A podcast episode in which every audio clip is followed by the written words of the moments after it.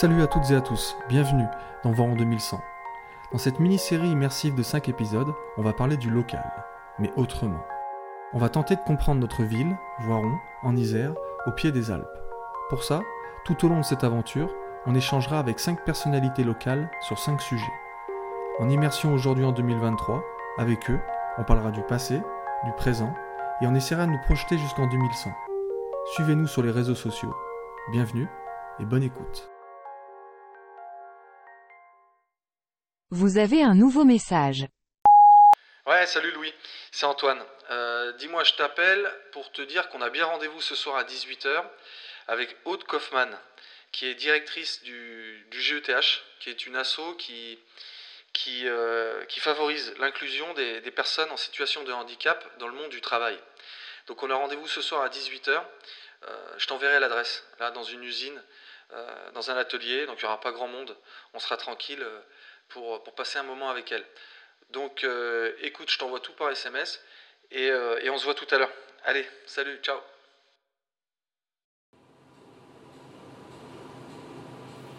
Bonjour Aude. Bonjour Louis, bonjour Antoine. Alors Aude, est-ce que vous pourriez vous présenter, s'il vous plaît? Oui, bien sûr. Alors je, m'appelle Aude Kaufmann, je suis euh, directrice du GETH, groupement d'employeurs pour travailleurs handicapés. Et euh, plus généralement, je travaille dans le secteur du handicap depuis une quinzaine d'années. Euh, je suis spécialiste des ressources humaines et des organisations à taille humaine. J'ai un parcours assez atypique parce que euh, j'ai travaillé dans pas mal d'organisations, dans la fonction publique, dans des entreprises. et quand je suis arrivée en Rhône-Alpes, en fait, j'ai travaillé dans une clinique à Grenoble et depuis, j'ai toujours continué à travailler en fait dans dans le secteur associatif et assez rapidement je me suis retrouvée dans le secteur du handicap où j'avais des fonctions de responsable RH euh, et de euh, suivi des dossiers avec les organismes de, référence euh, des institutions en fait qui étaient l'ARS pour un ESAT et la direction départementale du travail comme une entreprise adaptée.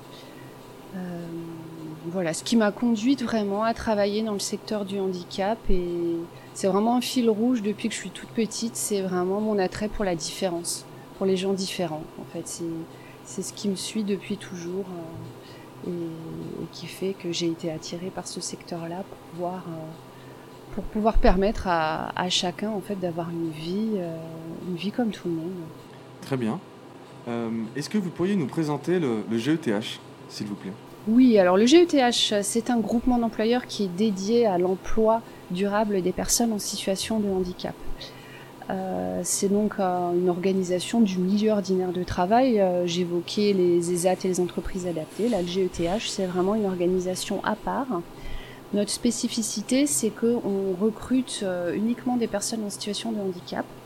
On les met à disposition au cœur des entreprises du bassin de l'Isère et du Rhône depuis 2022. Et notre valeur ajoutée, c'est de les accompagner euh, au cours de leur emploi, en fait, dans les entreprises. Les entreprises sont adhérentes à notre groupement d'employeurs.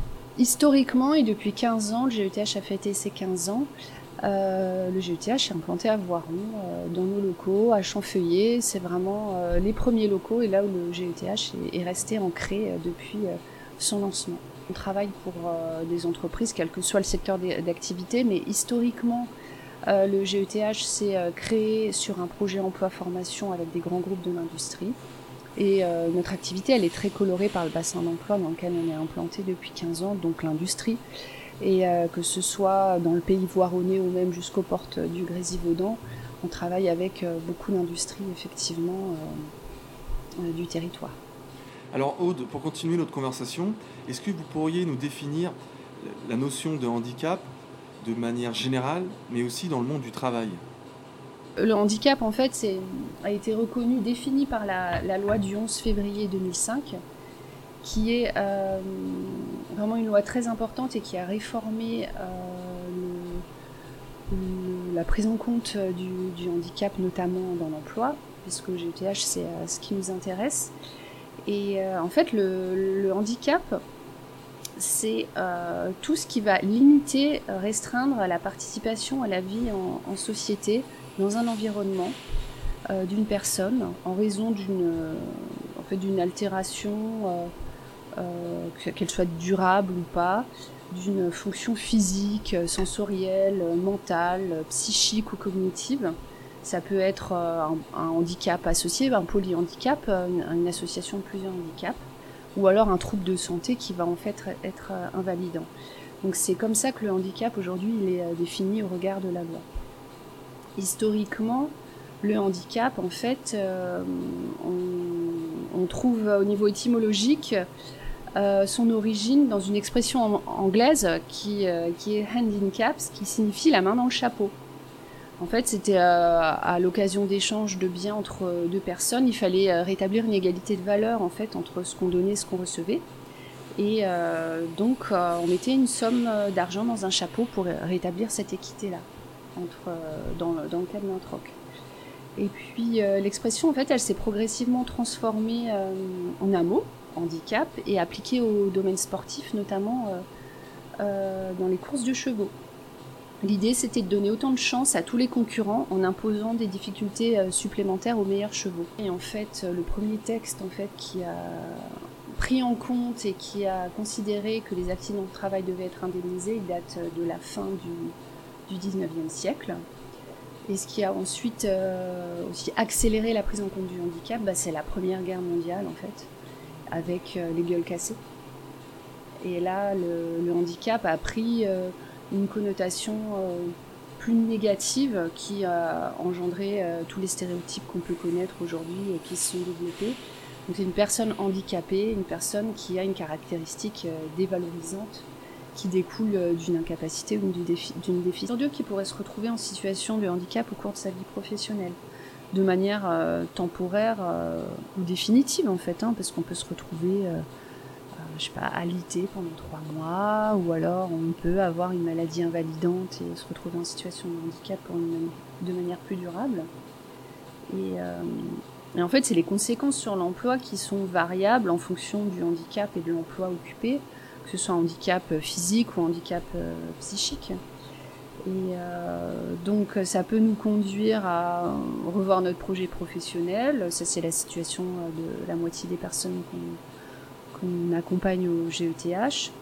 On peut être, on peut avoir une inaptitude du médecin du travail en fonction du poste. Et l'inaptitude, elle est, elle est en général, elle, est rattachée à un poste en particulier ou elle, elle peut être plus globale en fait. Hein. Vous avez parlé de, stéréotypes euh, qu'on se fait parfois sur le, sur le handicap. Est-ce que vous pourriez nous donner euh, les différentes typologies de, handicap? Euh, La loi justement de 2005, elle, a, elle propose six typologies de handicap. Il y a le handicap moteur.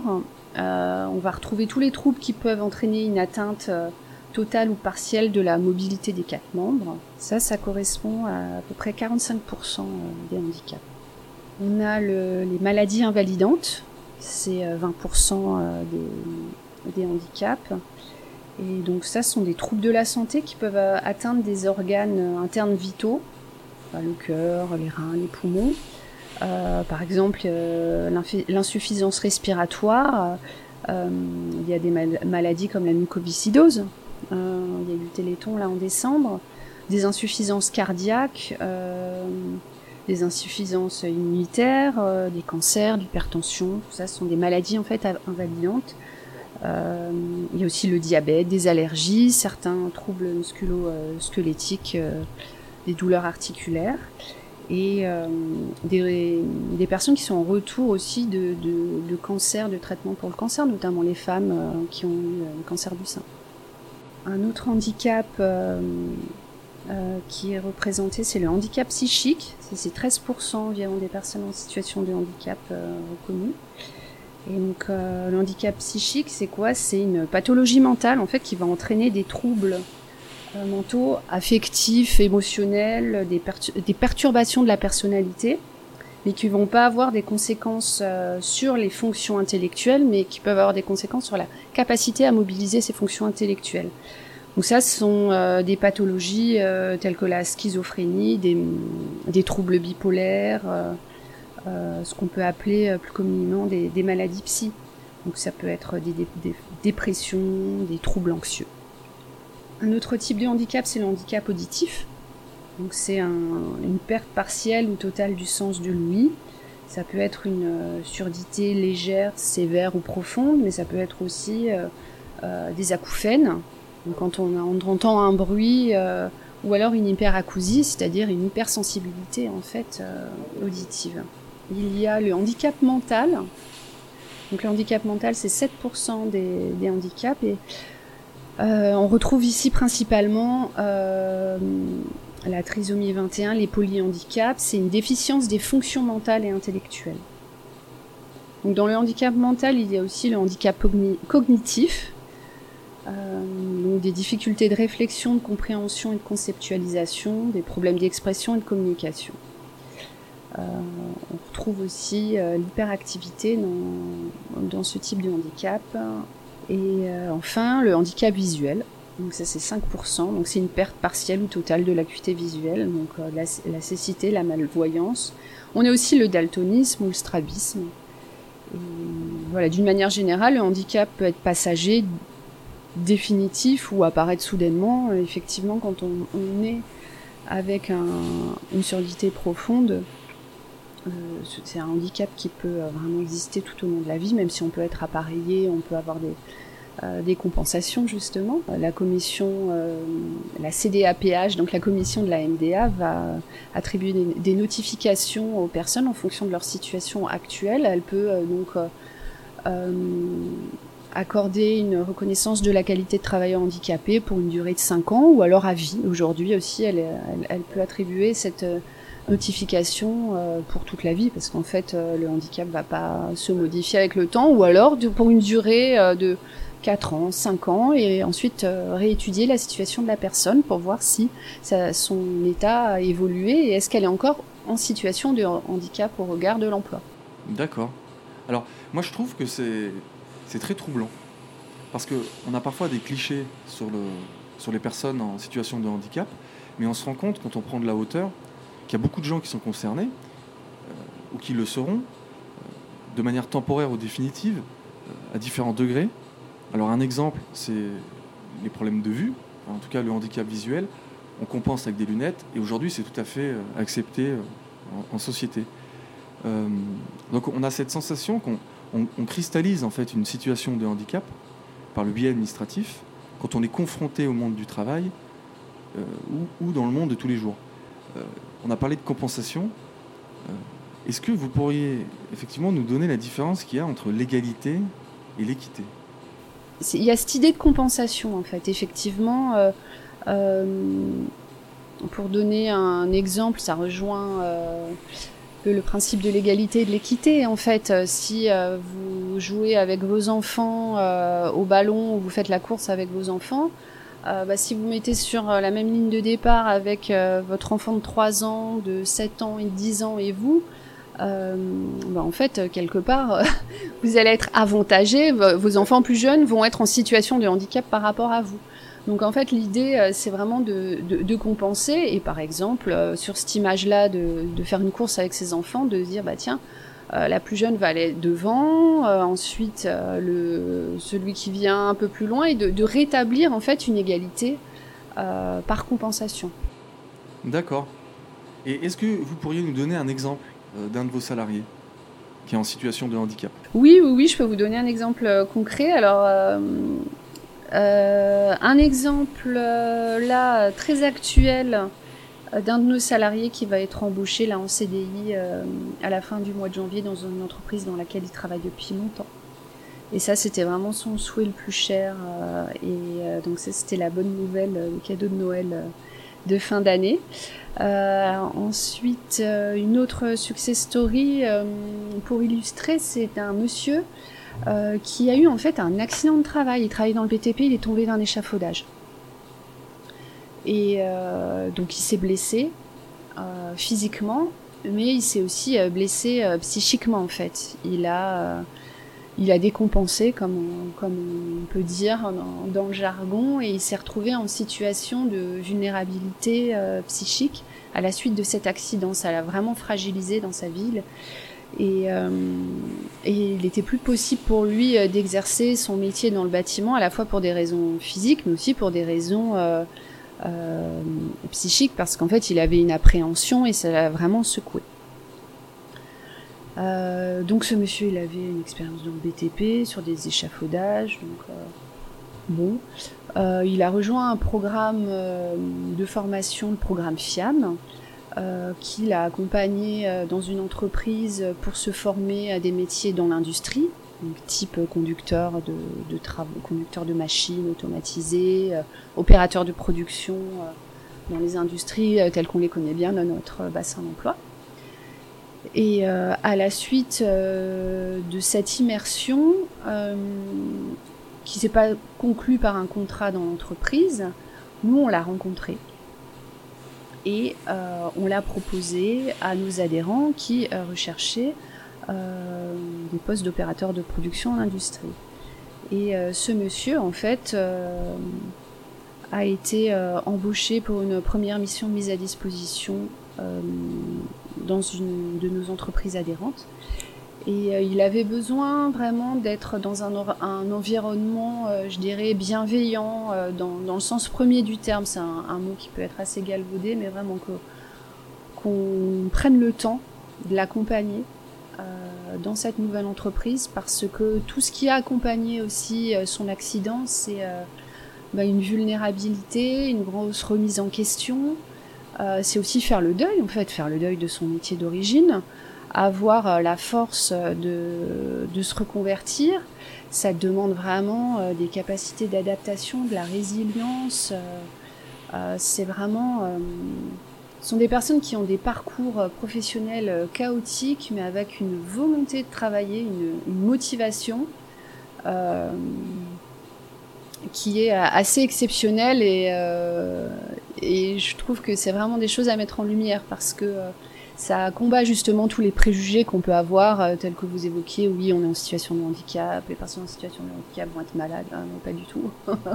Mais euh, elles ont une telle volonté de travailler, en tout cas celle que nous on rencontre, que c'est euh, vraiment, ça leur permet de déplacer des, montagnes. Pour finir, donc sur ce monsieur, en fait, euh, il a été embauché au GETH, sa mission a été renouvelée, il était embauché en CDI dans l'entreprise, il y est toujours et ça se passe très bien.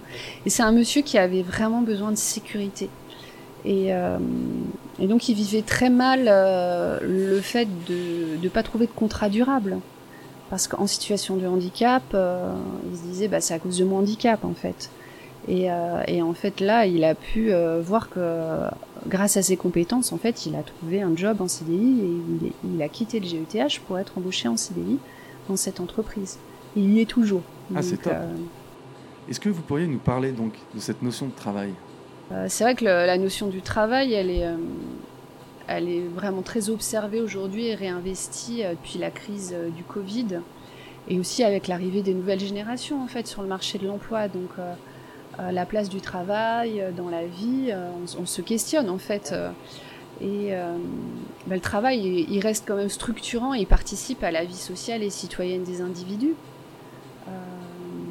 et les modes d'exercice de, l'activité professionnelle euh, sont variés et évoluent, mais bon, on peut quand même constater que euh, il n'y a pas de révolution non plus avec l'arrivée du télétravail parce que en fait ça concerne qu'une partie des, des, actifs euh, ces modes de travail hybrides. Et euh, il y a une enquête là de Malakoff Humanis qui euh, là en 2023 qui montre qu'il y a un tiers des salariés français qui pratiquent le télétravail au moins une fois par semaine alors, en fait, il y a, en réalité, il y a plus de personnes qui ont accès au télétravail aujourd'hui depuis la crise Covid. Euh, mais euh, la majorité des Français, en fait, n'ont jamais recours au télétravail, et principalement à cause de l'exercice des métiers qui s'y prêtent pas. Et en fait, nous, au GETH, on a beaucoup de personnes qui travaillent dans l'industrie, euh, en travail posté, dans sur des postes d'opérateurs de production, en maintenance, euh, bah, pas des métiers sur lesquels on peut être euh, en télétravail. Et, euh, et parallèlement à ça aussi, le handicap, on parlait tout à l'heure de toutes les typologies de handicap, mais le handicap euh, de naissance, c'est un peu moins de 20% euh, des personnes en situation de handicap.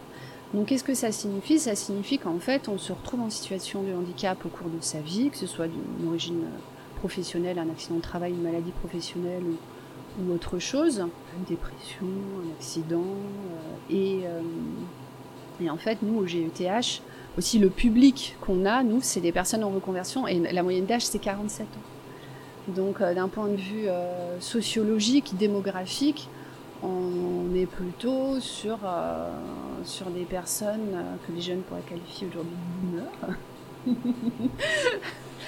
et, euh, et des personnes qui donc rebondissent à la suite d'une situation de handicap et, et, et qui sont vraiment désireuses de travailler, pour lesquelles le travail est structurant.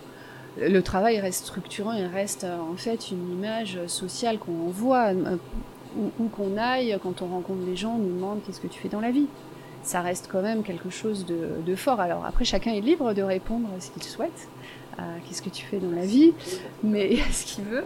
Mais euh, en général, ça tourne vraiment autour de, l'activité euh, professionnelle. Donc euh, voilà, même si nous, en fait, on, par le prisme du GETH et des personnes qu'on accompagne en emploi, on a vraiment des personnes qui sont très euh, motivées désireuses de, travailler. comme vous imaginez, avec leur, le parcours qu'elles ont pu avoir, elles sont vraiment motivées, motivées elles sont et résilientes quoi, pour, pour trouver du job. Mais il y a des lois en faveur de l'emploi des personnes en situation de handicap. Il y a l'obligation d'emploi, je l'ai évoqué tout à l'heure, les 6%. Euh, il y a euh, les services publics de l'emploi, Cap Emploi aussi, qui accompagnent les personnes en situation de handicap dans la définition d'un projet professionnel et dans l'accès à l'emploi, mais le chômage des personnes en situation de handicap, même s'il a diminué et euh, qu'il atteint là son plus bas niveau depuis 8 ans, il est toujours à, quasiment deux fois plus élevé que celui de l'ensemble des demandeurs d'emploi. Donc euh, ça reste quand même une difficulté euh, d'accès à l'emploi.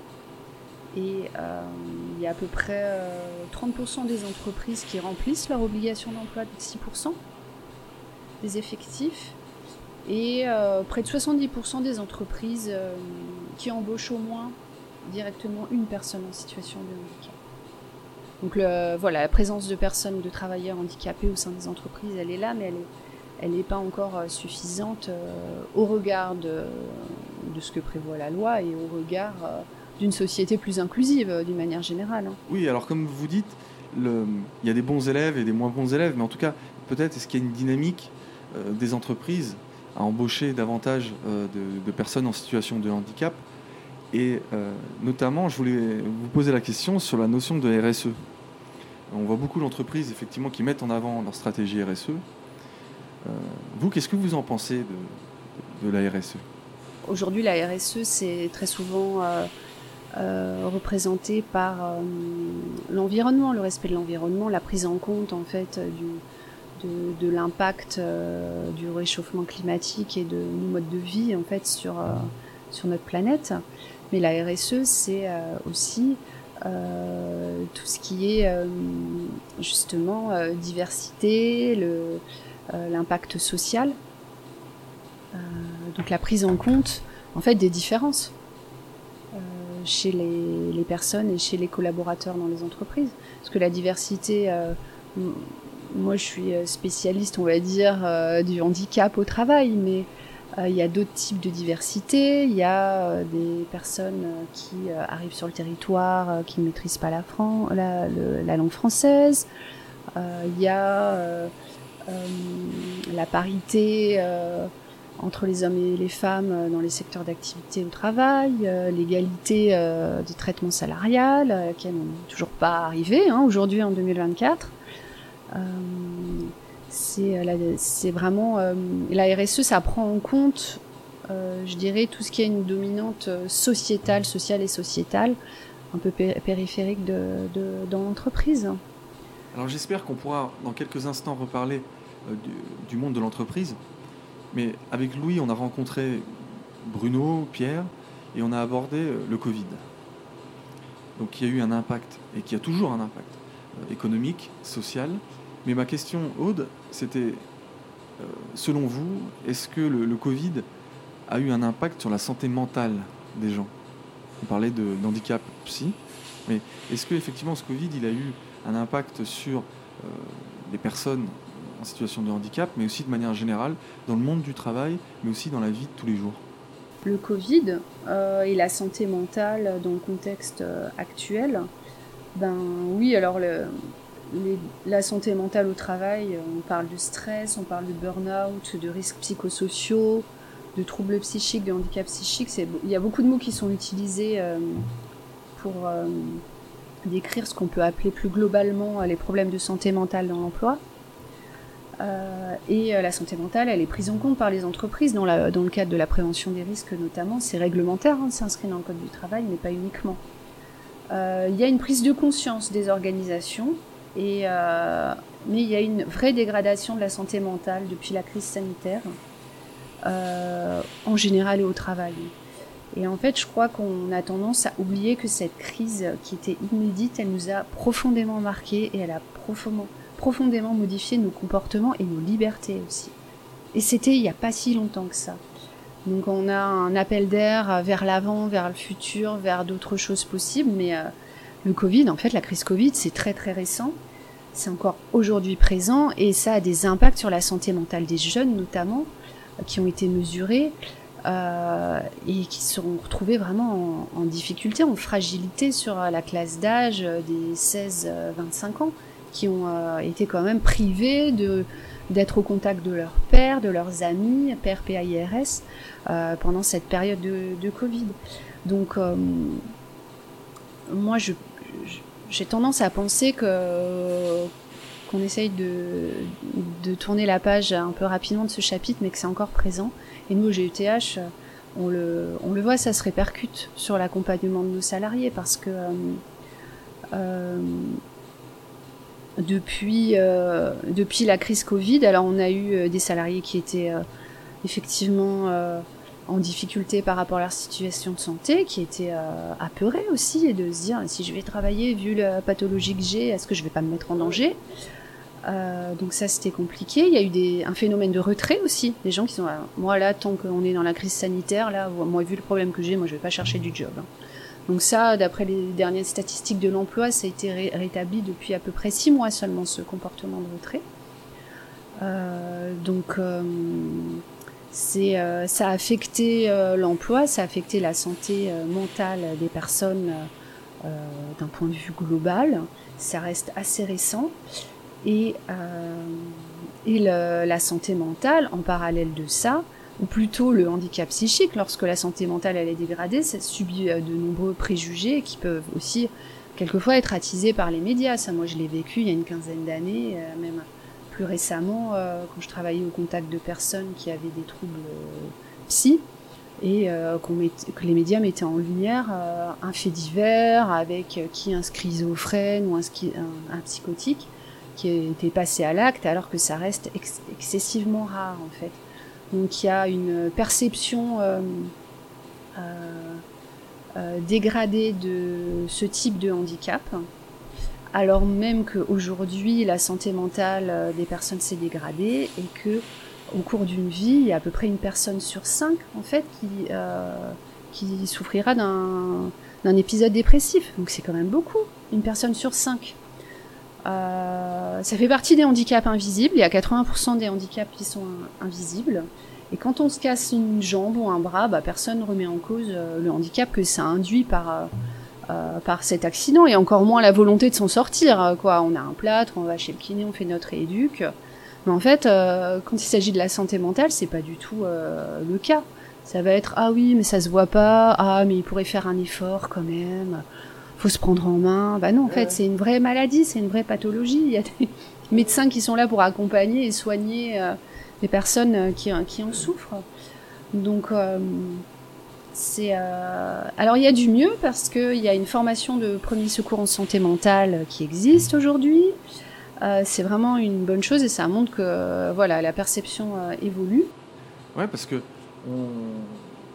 c'est dur à déceler entre une maladie, une pathologie psy, une humeur, une personnalité. C'est assez, assez diffus tout ça, parce que dans la société, dans l'entreprise, qu'est-ce qui fait qu'on tombe euh, dans un handicap et que effectivement il y a beaucoup de gens qui passent sous les radars, j'allais dire. Euh, et pour revenir notamment au, monde de l'entreprise, je vous ai coupé tout à l'heure, euh, est-ce que vous pourriez nous parler effectivement de cette nouvelle dynamique des entreprises? Au niveau des entreprises, il y a des belles avancées vraiment ces dernières années, une implication des entreprises qui ont vraiment vu un intérêt à travailler sur les questions d'inclusion et de diversité. Euh, et euh, comme le montrent euh, certaines études, l'inclusion au sens large hein, a des répercussions positives sur la performance des entreprises. Je l'ai dit, moi je l'ai expérimenté à plusieurs reprises concrètement en ESAT et en entreprise adaptée. Et ces organisations, elles expérimentent et elles bousculent leur façon de faire en fonction des capacités de leur personnel et elles sont créatives. Et donc ça leur permet, ça peut leur permettre d'atteindre et même de dépasser les performances des secteurs euh, d'activité classiques. Euh, et l'inclusion, en fait, ça concerne pas uniquement les personnes en situation de handicap. La diversité en entreprise, d'une manière générale, c'est une, source de richesse, que ce soit des richesses humaines ou, euh, ou de la performance, en fait. C'est une, une, ouverture d'esprit et une ouverture sur le monde qui est essentielle au vivre ensemble et à la préservation de notre écosystème en fait sous, sous tous ces aspects. Euh, ce qui me questionne euh, moi aujourd'hui, c'est la, la, question du collectif en fait et de la solidarité euh, euh auquel je suis très attachée. Et, et donc je fais le vœu qu'avec une société plus inclusive, inclusive, on retrouvera un souffle et un, un nouveau souffle dans le collectif oui, alors ça, ça va aussi, notamment avec les nouveaux modèles de management euh, qui arriveront euh, plus tard. Et je reviens juste, Aude, sur, les lunettes. Euh, parce que je crois que les lunettes, c'est l'invention, c'était sûrement au Moyen Âge, je pense. ceux qui avaient des myopies sévères, ça devait être très compliqué. Aujourd'hui, on voit que les lunettes, c'est quasiment un, accessoire de mode. on voit aussi sur la chirurgie des interventions sur le strabisme et autres. Donc on peut se dire que la recherche avance, euh, notamment sur les maladies, euh, je pense notamment au cancer. Euh, les neurosciences aussi sont en plein développement, donc on pourra peut-être prévenir ou guérir dans les prochaines, dans les, prochaines décennies des maladies psy. la chirurgie, on en parlait, notamment avec les prothèses et autres. Donc les accidents de la vie seront toujours là, mais la notion de, compensation va, sûrement évoluer. Euh, pour les personnes en situation de handicap. Alors, euh, est-ce que ce siècle ou, le prochain siècle verra la fin euh, du handicap? Alors, c'est un peu une science-fiction, une question un peu science-fiction parce qu'il il y a d'autres enjeux autour. Mais, ma question, Aude, c'est est-ce qu'il y a un lien entre le progrès technique et technologique et la notion de handicap, et notamment importante pour les décennies qui arrivent? Quand j'ai commencé à travailler dans le handicap, euh, on m'a dit que l'autisme c'était un handicap psy. Aujourd'hui, c'est plus, plus du tout euh, le cas. C'est plus du tout le même discours. C'est-à-dire que la, recherche a avancé euh, sur, sur ce handicap. Et en fait, il, s'avère que c'est pas une, c'est pas un trouble psychique en fait, les troubles du spectre autistique. Et, euh, et, donc en fait c'est sans arrêt en, en, évolution, en questionnement. Aujourd'hui on parle aussi euh, euh des, des, troubles d'hyperactivité, euh, des troubles 10. Euh. donc en fait la société elle évolue, la perception, les, les, études scientifiques sur les différentes natures de handicap euh, évolue et, se précise et avance, et c'est une bonne chose. Et euh, d'ailleurs, euh, euh, nombreuses avancées technologiques ou même en domotique, en fait, elles viennent euh, de, solutions qui ont été imaginées pour compenser des difficultés de personnes en situation de handicap. La télécommande, hein, c'était pas parce qu'on avait la flemme de sortir de notre canapé, hein, c'est parce qu'il y avait des gens qui ne pouvaient plus se lever. Donc, c'est pour ça que ça a été inventé. Euh, les lumières euh, qui s'allument automatiquement quand on rentre dans une pièce. Euh, des tas de choses en fait sont en fait des, des inventions pour trouver une solution pour des personnes en difficulté et qui en fait aujourd'hui sont monnaie courante et font partie de notre quotidien. Donc ça va ça va continuer de, de se poursuivre, ça c'est certain et, et, Et pour autant, la situation de handicap, euh, bah, du coup, les situations vont peut-être évoluer. Peut-être que dans 100 ans, on n'aura plus les mêmes typologies de handicap telles qu'ont été définies euh, par la loi de- du 11 février 2005. Alors c'est plutôt positif euh, ce qui nous attend. Aude, euh, on a un peu abordé cette question tout à l'heure, mais pour finir, quel est votre souhait pour l'avenir? Mon souhait, ce serait vraiment de convaincre les entreprises de, de faire euh, travailler, d'embaucher des personnes en situation de handicap et euh, de les convaincre euh, de la pugnacité et de la capacité de rebond, de résilience des personnes en situation de handicap, de, leur faire confiance. Et, et nous, on est là en fait au GETH pour, pour leur donner cette confiance-là par la mise à disposition, pour leur montrer qu'en fait c'est possible. Et, euh, et par euh, l'intermédiaire de la mise à disposition aussi, on permet euh, de sensibiliser leur collectif de travail et, participer à leur ouverture d'esprit. Donc c'est vraiment un projet dans lequel je suis convaincue et que j'ai, à cœur de, transmettre. Alors Louis, je sais pas ce que tu en penses, mais chez moi, ça fait naître un sentiment d'humilité face à la résilience de certains, à l'acceptation aussi. Euh, alors on peut se dire que ça peut arriver à tout le monde. Et, euh, la notion de compensation, elle dépend euh, de l'époque, on l'a vu, mais aussi elle peut dépendre des pays, elle peut dépendre de, pas mal de choses. Bah, en tout cas, bravo. Bravo pour ce que vous faites au quotidien. Alors, on va rencontrer avec Louis la prochaine fois Serge Papagelli. Et j'espère qu'on abordera euh, les nouvelles technologies, le futur, et notamment dans le monde du spectacle, avec les hologrammes, l'intelligence artificielle, faire revenir des morts, vous vous rendez compte, euh, dans des films. Euh, Est-ce que vous auriez une question à lui poser, par tout hasard? Une question à Serge Papagali, que je salue. Est-ce que vos spectacles ont déjà fait l'objet d'audio-description pour des personnes qui souffrent de handicap visuel? Mais on lui posera la question. Euh, merci Aude. Eh ben, merci Antoine et merci Louis. À bientôt.